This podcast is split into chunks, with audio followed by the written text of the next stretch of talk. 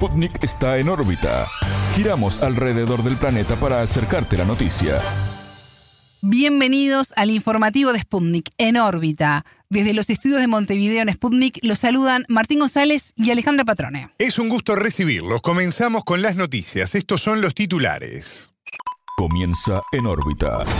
Una selección de noticias para que sepas lo que realmente importa. Titulares. Nueva etapa. Pedro Sánchez logró la reelección como presidente del gobierno de España. Matices. China rechazó la calificación de dictador hacia el presidente Xi Jinping por parte de su homólogo estadounidense Joe Biden. Objetivos. Los presidentes de México y de China abordaron la relación bilateral y la crisis del fentanilo. Guerra. Según la ONU, lo que ocurre en la franja de Gaza viola los derechos humanos. Confirmación. El Senado de Estados Unidos aprobó un plan de financiación temporal del gobierno sin apoyo para Ucrania en Israel. Oro Blanco. La principal empresa productora de litio chilena reportó una caída interanual del 56,4% en sus ganancias. Hasta aquí los titulares, vamos con el desarrollo de las noticias. El mundo gira y en órbita te trae las noticias. Noticias. Humo blanco. La investidura de Pedro Sánchez como presidente de España permitió bloquear una propuesta de la ultraderecha que es incompatible con una democracia sana. Así lo explicó en órbita la periodista española Emma Sánchez Quiñones, quien agregó que los dirigentes conservadores hacen peligrar a las instituciones. Sánchez, líder del Partido Socialista Obrero Español, fue nombrado presidente del gobierno por mayoría absoluta en el Congreso de los Diputados. El líder socialista obtuvo 179 votos a favor, 171 en contra, estos últimos del Partido Popular PP, el grupo Vox y Unión del Pueblo Navarro, UPN. La coalición que lo respaldó la conforman Sumar, Junts per Catalunya, Euskal Herria Bildu, el Partido Nacionalista Vasco, el Bloque Nacionalista Galego y Coalición Canaria. Sánchez prometerá el cargo ante el rey Felipe VI este viernes 17 a las 10 de la mañana en el Palacio de la Zarzuela, residencia privada de la familia real. Es importante que Pedro Sánchez haya sido investido presidente del Gobierno de España porque la otra opción, de combo Partido Popular y Vox, no es compatible con una democracia parlamentaria sana. ¿Por qué digo esto? Eh, hay numerosos casos que podríamos, donde podríamos justificar eh, a esto que, me estoy refiriendo, como por ejemplo las declaraciones de Ayuso alentando a Netanyahu eh, primer ministro de Israel a defenderse de Hamas, ignorando de esta forma la matanza del pueblo palestino, ya que, por ejemplo, el mes de octubre se le concede a Israel la medalla de honor de la ciudad de la Comunidad de Madrid, tras la propuesta, como no, del grupo municipal Vox con la intención de condenar los ataques terroristas de Hamas o cualquier otro grupo terrorista contra Israel, sin tener en cuenta lo que Israel le está haciendo al pueblo palestino desde hace muchos años. Estas personas pueden hacer peligrar la democracia española. El mandatario agradeció el apoyo de las fuerzas políticas que le permitieron renovar el cargo y formar un nuevo gobierno de coalición. La periodista entrevistada se refirió al margen de gobernabilidad brindado por la bancada parlamentaria que apoyó al líder socialista. Sánchez Quiñones apuntó como uno de los mayores problemas las diferencias sobre la unidad de España con los grupos nacionalistas. A esto se suma el desafío constitucional que implica para el presidente implementar la ley de amnistía para los dirigentes catalanes tras el fallido referendo de 2017. Pues condiciona en cuanto a que va a tener que pactar eh, con nacionalistas que no comulgan con la Constitución española, que no se sienten españoles, que quieren concesiones hasta el punto de la independencia de España. Y ahí debe estar Pedro Sánchez actuando de, de la forma más inteligente posible para dejar constancia de que esa posibilidad de independencia total no se va a dar y que la amnistía dentro de, de, cómo nos encontramos actualmente será dentro de los parámetros constitucionalistas, sí que, si es que es posible. Eh, dando ejemplo así a otros grupos parlamentarios. Cabe la pena recordar que la ley de amnistía de 1977 se aprobó como parte fundamental de la transición del franquismo a la democracia con un espíritu de concordia. Sin embargo, esta ley de amnistía que del 1977 ha impedido hasta este momento juzgar delitos con intencionalidad política cometidos antes de diciembre del 77, es decir, todos los delitos que se dieron durante el franquismo. En la actualidad, no obstante, la amnistía no está contemplada en la Constitución, que es el gran debate que hay actualmente con este asunto, por lo que su encaje ahora mismo no está pues claro, o sea, realmente Pedro Sánchez no puede hacer una amnistía si no se cambia la Constitución. Quizá pueda indultar, pero no pueda eh, conceder esa amnistía total. La periodista se refirió a los principales desafíos que en lo inmediato debe atender el nuevo gobierno. Hay que tener en cuenta que esta investidura se ha producido en medio de un gran despliegue de seguridad, como ya sabemos en el Congreso, de los diputados y después de días de tensión en las calles y protestas frente a las sedes del Partido Socialista, principalmente en Madrid que se han repetido cada noche durante casi dos semanas y donde ha habido eh, altercados y enfrentamientos. En su propio discurso de investidura, Pedro Sánchez ha defendido la medida que pues, la amnistía que hemos hablado previamente y de estos pactos a sabiendas de que una parte importante de los ciudadanos pues la rechaza. En sus propias palabras, él comenta que es una medida que pide una parte muy relevante de la sociedad catalana, que obviamente puede ser o no compartida por los ciudadanos de los que él mismo comprende sus emociones, pero las circunstancias son las que son y hay que hacer de la necesidad virtud. De tal forma que Sánchez se enfrenta, por un lado, en el Congreso no solo a la habitual oposición, Partido Popular Vox, sino que tiene la espada de Damocles, por decirlo de alguna manera, de los independentistas sobre su cabeza, ya que adelantaron que el apoyo al PSOE será algo que se irá viendo día a día. De esta manera, Pedro Sánchez tiene un camino difícil, él sabe que es así, pero apostaremos a que será capaz de, hacerlo lo mejor posible y de garantizar una democracia en España. Escuchábamos a la periodista española Emma Sánchez Quiñones. Matices. China rechazó la calificación de dictador hacia el presidente Xi Jinping por parte de su homólogo estadounidense Joe Biden. Esta declaración es irresponsable y errónea. Nos oponemos enérgicamente a la manipulación política, indicó la portavoz de la Cancillería Mao Ning. Siempre hay personas con motivos ocultos que intentan socavar las relaciones bilaterales pero no tendrán éxito, agregó la diplomática. Biden realizó el comentario ante la prensa al finalizar su reunión personal con el líder chino este miércoles 15 en San Francisco. El encuentro fue al margen de la cumbre del Foro de Cooperación Económica Asia-Pacífico, la APEC, desarrollada en San Francisco. No es la primera vez que el mandatario norteamericano califica de esta forma al jefe de Estado de China. En el mes de junio, Biden comentó que Xi estaba molesto por el episodio con el supuesto globo espía del país asiático, derribado en febrero en Estados Unidos. Él no tuvo conocimiento de la existencia de este objeto, a lo que es una gran vergüenza para los dictadores, manifestó. En su reciente reunión, los líderes avanzaron en acuerdos para combatir el tráfico de fentanilo y también para restablecer las comunicaciones entre sus Fuerzas Armadas. Aunque los políticos definieron el encuentro como productivo, persisten diferencias en torno a la competencia económica entre las dos primeras potencias mundiales. El mandatario visitante le expresó al anfitrión su preocupación por las sanciones y las restricciones estadounidenses contra empresas y productos chinos. Los presidentes asimismo debatieron sobre Taiwán. Biden cuestionó el despliegue militar de Pekín en torno a la isla. En tanto, Xi le respondió que su país no tiene planes de invadirla y le pidió apoyar la unificación pacífica de China con Taipei.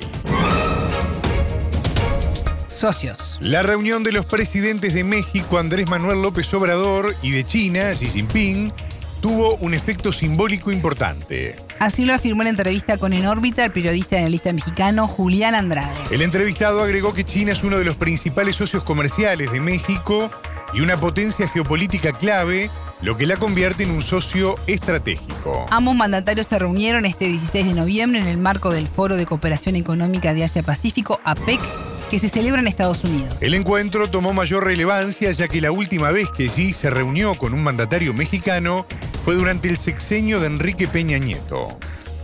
La reunión entre el mandatario mexicano y el mandatario chino tiene, tiene un efecto simbólico importante, ya que, que China es uno de los países con los que México tiene una, una relación comercial muy profunda y además en términos geopolíticos es una de las, de las potencias internacionales con las que hay que tener relación.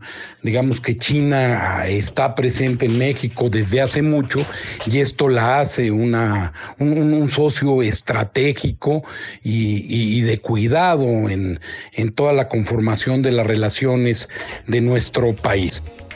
Andrade hizo referencia a cuáles fueron los principales puntos de diferencia entre ambos líderes durante el encuentro. En ese sentido destacó el contrabando técnico y sus daños a la industria mexicana y la crisis del fentanilo que involucra a Estados Unidos.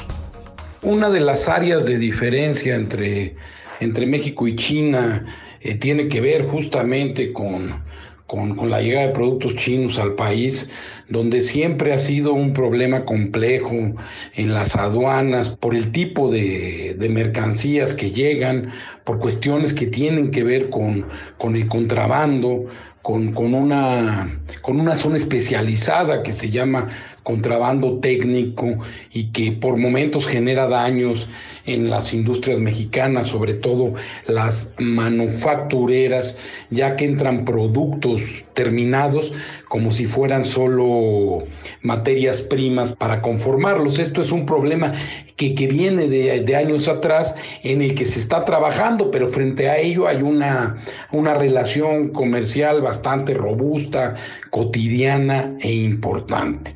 Eh, la zona de, de, rispidez, el problema mayor tiene que ver con los precursores químicos con los que se fabrican drogas y en particular con el fentanilo. Ahí está la tensión más importante de la relación entre México y China y que además se traduce en problemas con el gobierno de Estados Unidos por esta plaga que es el fentanilo y que además es, es uno de los factores de, de acción de las autoridades norteamericanas más importantes. Tras este encuentro y pensando en los tiempos que vienen, Andrade consideró que no hay que esperar cambios profundos en las relaciones bilaterales. Creo que al finalizar eh, el encuentro no, no habrá una gran variación en los temas de las relaciones de, de, México con China. Habrá que esperar a ver ya el detalle fino de lo que pudieran decir entre los mandatarios, qué es lo que, lo que ellos quieren este, filtrar o señalar sobre su propio encuentro bilateral. Eh, el nivel de la relación, el, los lazos que pudieran haber hecho en ese momento, pero creo que no habrá un cambio profundo ni, ni de gran, ni de gran trascendencia eh, en el entendido de que este tipo de relaciones son, son trascendentes, por supuesto, pero no veo que, que este encuentro vaya a significar un gran momento en las relaciones internacionales de México ni de China, como no sea, insisto y vuelvo a lo que señalaba, este, este efecto simbólico del encuentro del presidente mexicano con el mandatario chino, que además puede tener lecturas importantes, inclusive a nivel político en la relación con los Estados Unidos. Escuchábamos al periodista y analista mexicano Julián Andrade. Guerra. Según Naciones Unidas, lo que ocurre en la franja de Gaza viola los derechos humanos. Allí vemos la falta de respeto a la vida humana, es un colapso de los principios más básicos. Así lo declaró el alto comisionado de la ONU para los Derechos Humanos, Volker Tark. Algunos de ambos lados del conflicto consideran la matanza de civiles como un daño colateral aceptable o como un arma deliberada y útil de guerra. Esto es una catástrofe humanitaria y un desastre de derechos humanos, destacó el funcionario. Por su parte, el gobierno de Turquía instó a Occidente a no ser cómplice de los crímenes cometidos por Israel en Gaza. En tanto, este jueves 16, el ejército israelí renovó su ofensiva en el hospital más importante de la ciudad de Gaza, al-Shifa. Según Tel Aviv, en esa zona operan un centro de mando de Hamas, afirmación que es rechazada por la organización islamita. Las fuerzas de defensa comunicaron además que se bombardeó la residencia de Ismail Hanille, jefe del buró político de Hamas. El sábado 7 de octubre el movimiento palestino realizó un ataque sin precedentes en el sur de Israel que dejó 1.200 muertos y 240 rehenes. En tanto, el Ministerio de Salud de Gaza informó de más de 11.500 fallecidos, en su mayoría niños y mujeres, ante el asedio del país judío. Confirmación. El Senado de Estados Unidos aprobó un plan de financiación temporal del gobierno sin apoyo para Ucrania en Israel.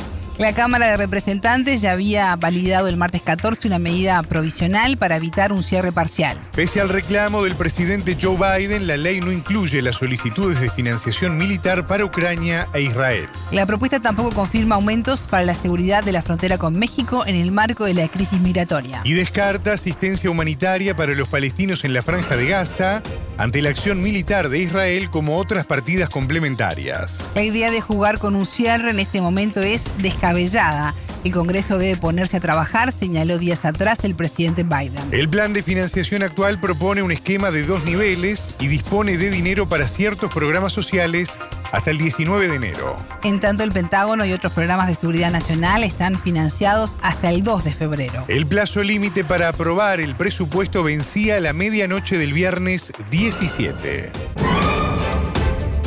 recurso. La principal empresa productora de litio chilena y segunda a nivel mundial, SQM, reportó una caída interanual del 56,4% en sus ganancias en el tercer trimestre de 2023. Esto como consecuencia de una baja en el precio del litio, aunque el volumen de venta aumentó en 4%, según un reporte de la compañía divulgado este jueves 16. En la jornada previa, el presidente Gabriel Boric dijo que el país está enfocado en agregar cadenas de valor a los recursos naturales. Fue su presentación en el CEO Summit en la cumbre de la PEC. Decidimos hace varios años que algunas áreas, como la energía, no iban a ser abordadas solo por el gobierno, sino que serían políticas de Estado, afirmó Boric. Chile tiene el 41% de las reservas mundiales de litio, esto es 9.200 millones de toneladas métricas. El 20 de abril el gobierno dio a conocer la Estrategia Nacional del Litio con miras a convertir a la nación sudamericana en el líder mundial de esta industria. Spundi conversó con el vicepresidente del Centro de Estudios Nacionales de Desarrollo Alternativo, Manuel Riesco. Básicamente recupera para el Estado de Chile la conducción de la explotación del mineral, que es, para nuestro entender, la base de cualquier política nacional racional, lo que a recursos naturales se refiere. No es por casualidad que el 80% de los hidrocarburos en el mundo son extraídos por empresas del Estado. La razón de eso es que los países que tienen estas riquezas tienen que ellos mismos hacerse cargo de su explotación mediante empresa propia eh, o asociaciones que sean controladas por, por el Estado. Entonces, eso es la esencia de la Estrategia Nacional del Litio y a mí me parece que es una cosa muy racional y de acuerdo a la teoría económica y a las prácticas, como decía, de, eh, de los países del mundo. Entonces, hay que hacerlo. El 100% de la explotación del recurso llamado oro blanco se concentra en el salar de Atacama, en el norte del territorio. La empresa estatal Corporación de Fomento de la Producción administra el litio a través de contratos de concesiones para su explotación. La forma de administrarlo es que ha hecho contratos con dos empresas privadas sobre el salar de Atacama y les ha entregado la explotación, pero eso sí, cobrando un royalty bajo la forma de, de arriendo, que es más o menos, sumando todas las cosas, en más o menos la mitad de la venta del litio. El valor de la mitad de la venta del litio va al Estado. Entonces, eso es una diferencia muy significativa con el resto de los minerales pero eso es bueno. Pero, sin embargo, el control de la explotación y el control, por lo tanto, de la comercialización está en manos de dos empresas privadas. La Sociedad Química y Minera de Chile tiene la concesión hasta 2030 y la estadounidense, Albemarle, hasta 2043. Estos contratos tienen fecha de vencimiento. Y el primero vence muy pronto, vence el año 2030, que es el más importante, que es el de la empresa esta, donde participa, digamos, el yerno del dictador, pero también participa un socio interesante que es una empresa china. Esa empresa, digamos, tiene este contrato hasta el 2030 y por lo tanto, digamos, el 2030 Chile va a recuperar sí o sí el control completo de la explotación del paño que está explotando esta empresa y que es lejos la más importante, como le decía, de la, tiene como el 80% de las exportaciones de litio. Escuchábamos al chileno Manuel Riesco, vicepresidente del Centro de Estudios Nacionales de Desarrollo Alternativo. Con lupa, una mirada a la vida social y política de la región.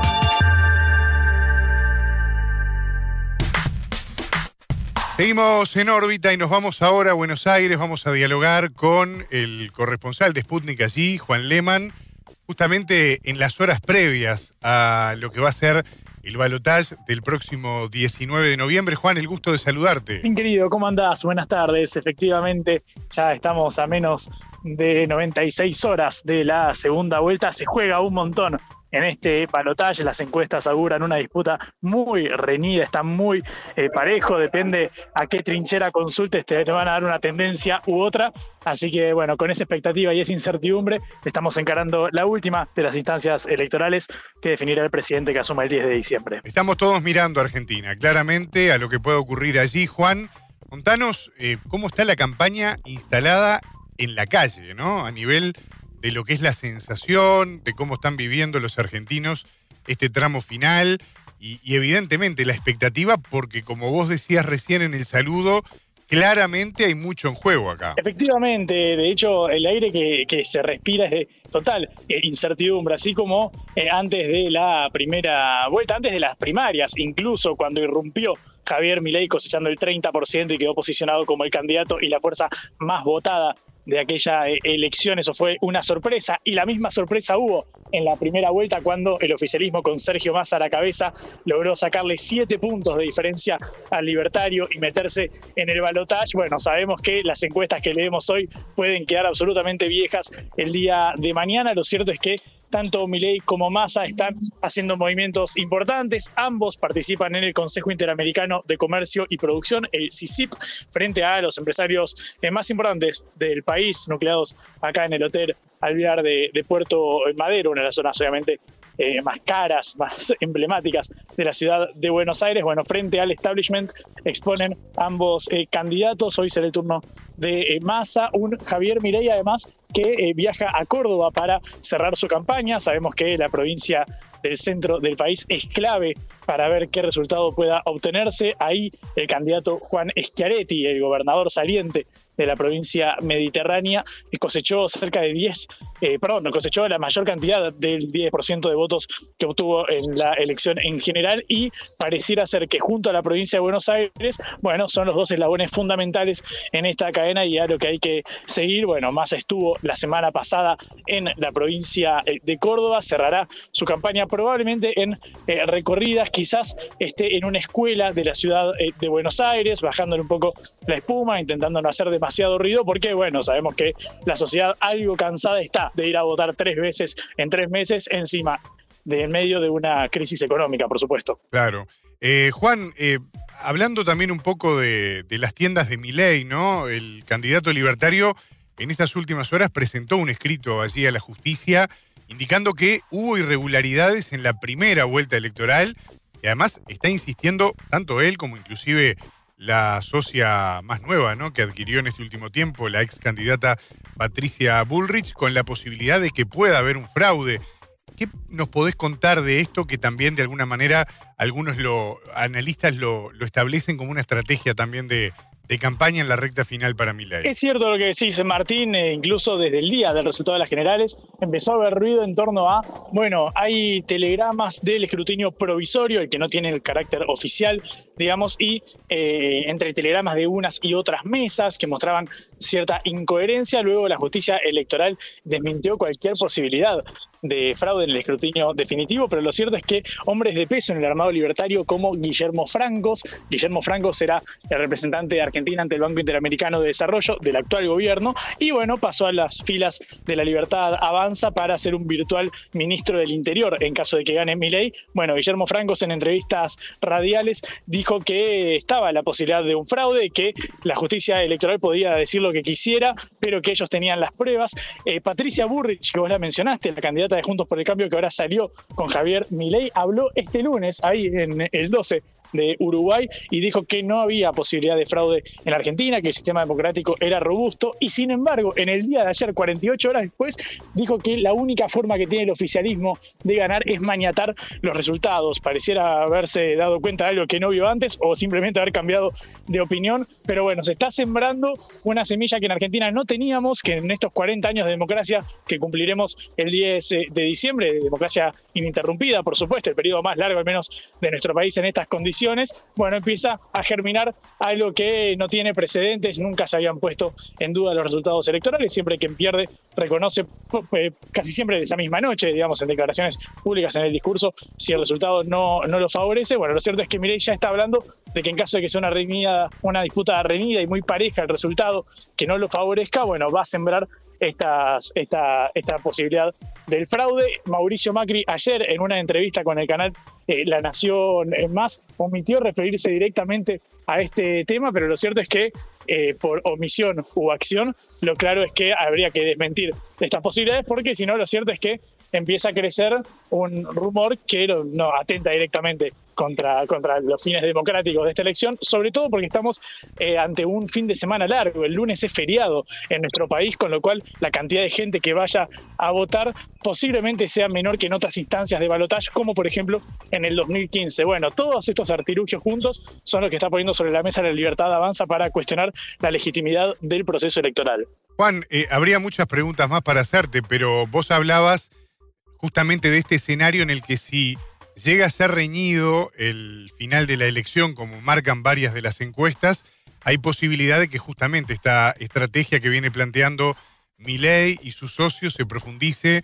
reclamando y no aceptando el resultado. Las encuestas hablan de una pequeña diferencia entre los candidatos. ¿Cuándo van a estar los resultados? ¿Qué se puede esperar de la jornada del domingo. El escrutinio eh, provisorio por lo general publica los resultados hacia las 21, 21, 30 horas aquí de nuestro país, eh, con lo cual se espera que para las 10 de la noche ya tengamos una tendencia clara. Sin embargo, hubo casos eh, bastante gráficos, digamos, en torno a la, que la paridad puede ser tal que no conozcamos un claro ganador el mismo día en caso de que sea tan reñida la disputa. Por ejemplo, en la localidad de La Plata, la ciudad que es la capital de la provincia de Buenos Aires, recién se conoció al intendente electo unos días después, porque había una diferencia ínfima en la cantidad de votos. Sin embargo, tenemos el antecedente que te mencionaba del balotaje de 2015, cuando Mauricio Macri, el expresidente, derrotó al entonces gobernador de la provincia de Buenos Aires, Daniel Scioli, le sacó menos de dos puntos de ventaja y sin embargo se confirmó aquel mismo día el resultado y Daniel Scioli salió a, a reconocerlo. Uno asume que con esta declaración en todo este marco, si el resultado no fuera favorable a mi ley, bueno, está el signo de interrogación sobre cuándo reconocería la derrota. Entiendo que si Massa fuera el que perdiera y tuviera que salir a hablar, no habría tanto, tanto problema con eso porque él no está poniendo en duda la tendencia de la justicia nacional electoral. De todos modos, sabemos que lo que cuenta el oficial es el escrutinio definitivo que no se sabrá hasta día después de la elección. Juan Lehmann, corresponsal de Sputnik allí en Argentina, gracias por estos minutos con En órbita y obviamente vamos a estar atentos a todo lo que ocurra allí en Argentina, las repercusiones seguramente en los próximos días también. Ahora viene la veda y también obviamente la vamos a estar respetando como corresponde, pero bueno, vamos a seguir en contacto contigo hablando de todos estos temas y de esta nueva etapa que gane uno o gane el otro se abre para la República Argentina. Un abrazo grande. Abrazo grande, Martín. Desde el domingo estaremos en Sputnik cubriendo desde la mañana hasta la noche hasta que tengamos los resultados, así que podemos seguirnos ahí en la página. Hasta aquí en órbita. Pueden escucharnos a las 18 horas de México, 21 de Montevideo y a las 0 GMT por sputniknews.lat. En órbita.